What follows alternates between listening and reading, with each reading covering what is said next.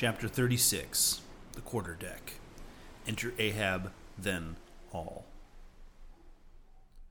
It was not a great while after the affair of the pipe that one morning shortly after breakfast, Ahab, as was his wont, ascended the cabin gangway to the deck. There most sea captains usually walk at that hour, as country gentlemen, after the same meal, take a few turns in the garden. Soon his steady ivory stride was heard, as to and fro he paced on his old rounds, upon planks so familiar to his tread that they were all over dented, like geological stones, with peculiar marks of his walk. Did you fixedly gaze, too, upon that ribbed and dented brow, there also you would see strange footprints, the footprints of his unsleeping, ever pacing thought. But on the occasion in question, those dents looked deeper, even as his nervous step that morning left a deeper mark. And so full of his thought was Ahab that at every uniform turn that he made, now at his main mast and now at the binnacle, you could almost see that thought turn in him as he turned, and pace in him as he paced, so completely possessing him, indeed, that it all but seemed the inward mold of every outer movement. "D'ye mark him, Flask?" whispered Stubb. "The chick that's in him packs the shell. 'Twill soon be out." The hours wore on. Ahab now shut up within his cabin, anon pacing the deck with the same intense bigotry of purpose in his aspect. It drew near the close of the day. Suddenly he came to a halt by the bulwark, and inserting his bone leg into the auger hole there, and with one hand grasping a shroud, he ordered Starbuck to send everybody aft. Sir, said the mate, astonished at an order seldom or never given on a shipboard except in some extraordinary case. Send everybody aft, repeated Ahab. Mastheads, there, come down. When the entire ship's company were assembled, and with curious and not wholly unapprehensive faces were eyeing him, for he looked not unlike the weather horizon when a storm is coming up, Ahab, after rapidly glancing over the bulwarks and then darting his eyes among the crew, started from his standpoint, and as though not a soul were nigh him resumed his heavy turns upon the deck. With bent head and half slouched hat, he continued to pace, unmindful of the wondering whispering among the men, till Stubb cautiously whispered to Flask that Ahab must have summoned them there for that purpose of witnessing a pedestrian feat. But this did not last long. Vehemently pausing, he cried, What do ye do when ye see a whale, men? Sing out for him, was the impulsive rejoinder from a score of clubbed voices. Good, cried Ahab with a wild approval in his tones, observing the hearty animation into which his unexpected question had so magnetically thrown them. And what do ye do next, men? Lower away and after him. And what tune is it ye pull to, men? A dead whale or a stove boat? More and more strangely and fiercely glad and approving grew the countenance of the old man at every shout, while the mariners began to gaze cautiously at each other as if marveling how it was that they themselves became so excited at such a seemingly purposeless question. But they were all eagerness again, as Ahab, now half revolving in his pivot hole, with one hand reaching high as a shroud and tightly, almost convulsively grasping it, addressed them thus All ye mastheaders have before now heard me give orders about a white whale. Look ye, did ye see this Spanish ounce of gold? Holding up a broad, bright coin to the sun. It is a sixteen dollar piece. Men, ye see it? Mr. Starbuck, hand me yon top maul. While the mate was getting the hammer, Ahab, without speaking, was slowly rubbing the gold piece against the skirts of his jacket, as if to heighten its allure, and without using any words was meanwhile lowly humming to himself, producing a sound so strangely muffled and inarticulate that it seemed the mechanical humming of the wheels of the vitality in him.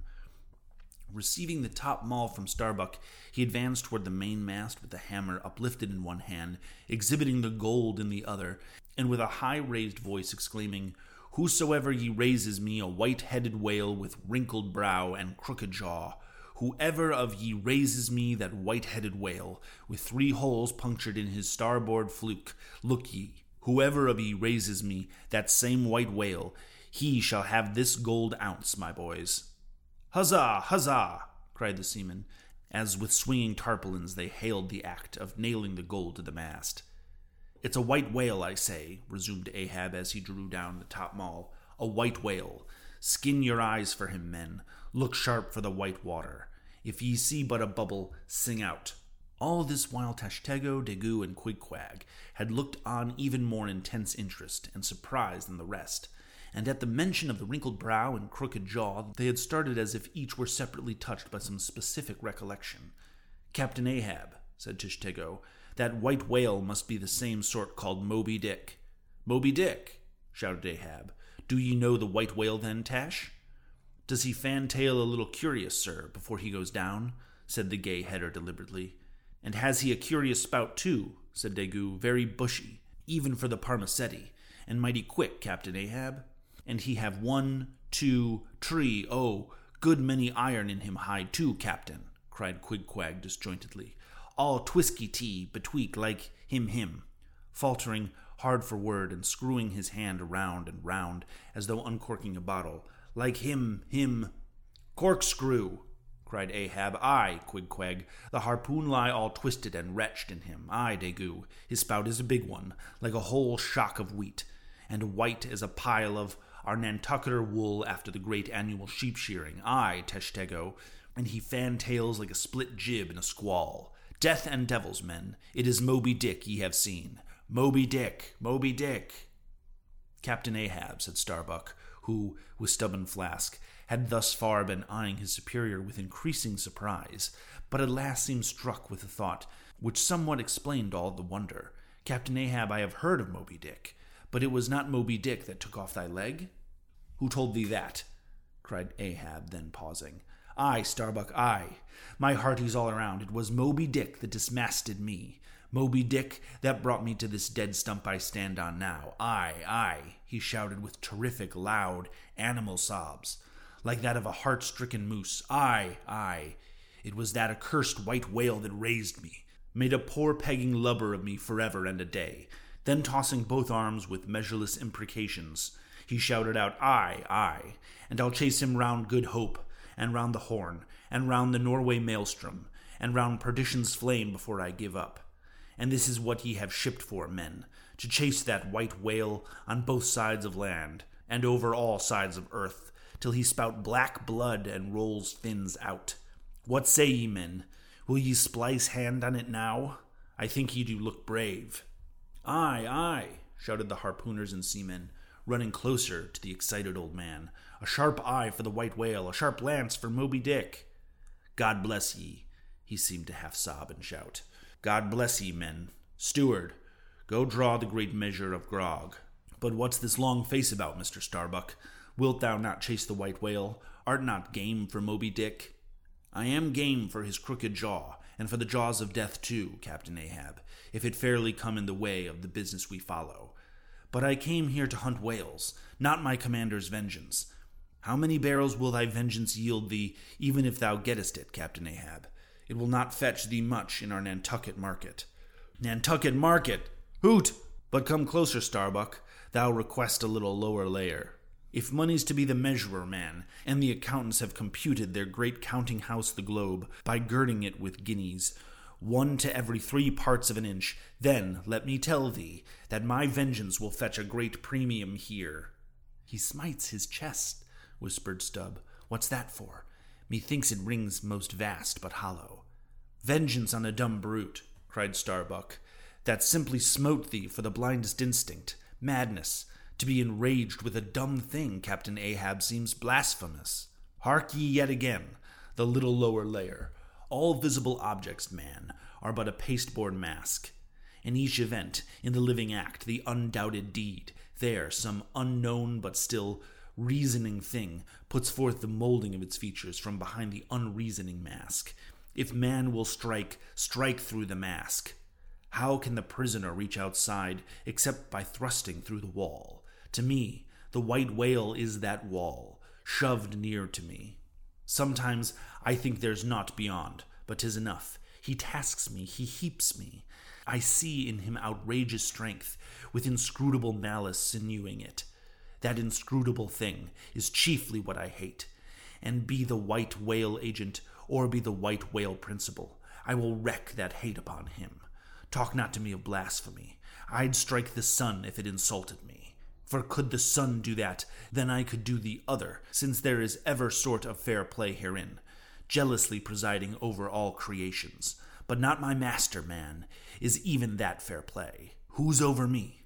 Truth hath no confines. Take off thine eye, most intolerable than fiends glaring and doltish stare. So, so, thou reddenest and palest, my heart has melted thee to anger glow. But look ye, Starbuck, what is said in heat that thing unsays itself. There are men from whom warm worlds are small indignities. I meant not to incense thee. Let it go. Look, yonder Turkish cheeks of spotted tawn, living, breathing pictures painted by the sun, the pagan leopards, the unwrecked and unworshipping things that live, and seek, and give no reasons for the torrid life they feel. The crew, man, the crew, are they not one and all with Ahab in this matter of the whale? See Stubb, he laughs. See yonder Chilean, he snorts to think it. Stand up amid the general hurricane. Thy one tossed spalling cannot, Starbuck. And what is it? Reckon it. Tis but to help strike a fin. No wondrous feat for Starbuck. What is it more? From this one poor hunt, then, the best lance out of all Nantucket, surely he will not hang back, when every foremast hand has clutched a whetstone. I, constraining, seize thee, I see. The billow lifts thee. Speak, but speak, I, I, thy silence, then that voices thee. Something shot from my dilated nostrils. He has inhaled in his lungs. Starbuck now is mine, cannot oppose me without rebellion. God keep me, keep us all, murmured Starbuck lowly. But in his joy at the enchanted, tacit acquiescence of the mate, Ahab did not hear his foreboding invocation, nor yet the low laugh from the hold, nor yet the presaging vibrations of the wind in the cordage, nor yet the hollow flap of the sails against the mast, as for the moment their hearts sank in. For again Starbuck's downcast eyes lighted up with the stubbornness of life. The subterranean laugh died away, the winds blew on, the sails filled out, the ship heaved and rolled as before. Ay, ye admonitions and warnings, why stay ye not when ye come? But rather are ye predictions than warnings, ye shadows yet not so much predictions from without as verifications for the foregoing things within. For with little external to constrain us, the innermost necessities in our beings, these still drive us on. The measure, the measure, cried Ahab. Receiving the brimming pewter, and turning to the harpooners, he ordered them to produce their weapons. Then, ranging before him near the capstan, with their harpoons in hands, while his three mates stood at his side with their lances, and the rest of the ship's company formed a circle around the group. He stood for an instant, searchingly eyeing every man of his crew. But those wild eyes met as the bloodshot eyes of the prairie wolves meet the eyes of the leader, ere he rushes on at the head of the trail of the bison, but, alas, only to fall into the hidden snare of the Indian. Drink and pass, he cried, handing the heavy flagon to the nearest seaman. The crew alone now drink, round with it round, short draughts, long shallow men, tis hot as Satan's hoof. So, so, it goes round excellently. It spiralizes in E, forks out of the serpent's snapping eye. Well done, almost drained. That way it went, this way it comes. Hand it to me. Here's a hollow, men. Men, ye seem the years, so brimming life is gulped and gone. Steward, refill. Attend now, my braves. I have mustered ye all round this capstan, and ye mates, flank me with your lances, and ye harpooners. Stand there with your irons, and ye stout mariners, ring me in, that I may in some sort revive a noble custom of my fishermen fathers before me. O men, you will yet see that. Ha, boy, come back. Bad pennies come not sooner. Hand it me. Why now, this pewter has run brimming again. Wert not thou Saint Vitus imp? Away, thou ague. Advance, ye mates, cross your lances full before me. Well done. Let me touch the axis. So saying, with extended arm, he grasped all three level radiating lances at their cross center. While doing so, suddenly and nervously twitched them, meanwhile glancing intently from Starbuck to Stubb, from Stubb to Flask. It seemed as though, by some nameless interior volition, he would fain have shocked into them some fiery emotion accumulated within the Leyden jar of his own magnetic life. The three mates quailed before his strong, sustained, and mystic aspect. Stubb and Flask looked sideways from him.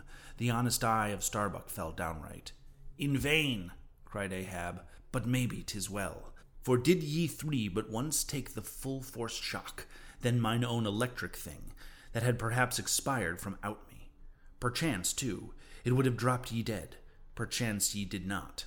Down, lances, and now, ye mates, I do appoint thee three cupbearers to my three pagan kinsmen there. Yon three most honorable gentlemen and noblemen, my vigilant harpooners, disdain the task?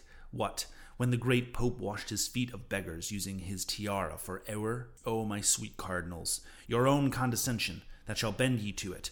I do not order ye, ye will it. Cut your seizings and draw the poles, ye harpooners. Silently obeying the order, the three harpooners now stood with the detached iron part of their harpoons, some three feet long, held barbs up before him. Stab me not with that keen steel. Cant them, cant them over. Know ye not the goblet end? Turn up the socket. So, so now, ye cupbearers advance, the irons, take them. Hold them where I fill. Forthwith, slowly going from one officer to the other, he brimmed the harpoon socket with the fiery waters from the pewter. Now, three to three ye stand. Commend the murderous chalices, bestow them, ye who are now made parties to the indissoluble league. Ha! Starbuck, but the deed is done. Yon ratifying sun now waits to sit upon it. Drink, ye harpooners, drink and swear, ye men that mend the dreadful whaleboat bow, death to Moby Dick. God hunt us all, if we do not hunt Moby Dick to his death. The long barbed steel goblets were lifted, and to the cries and maledictions against the white whale, the spirits were simultaneously quaffed down with a hiss. Starbuck paled and turned and shivered.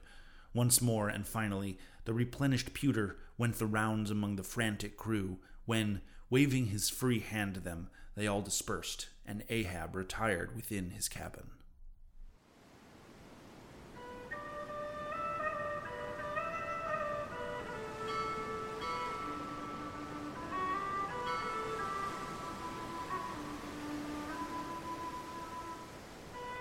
Thanks for listening to Moby Dick Pod. If you've liked what you've heard so far, consider subscribing or leaving us a rating on Apple Podcast. And as always, thanks for listening.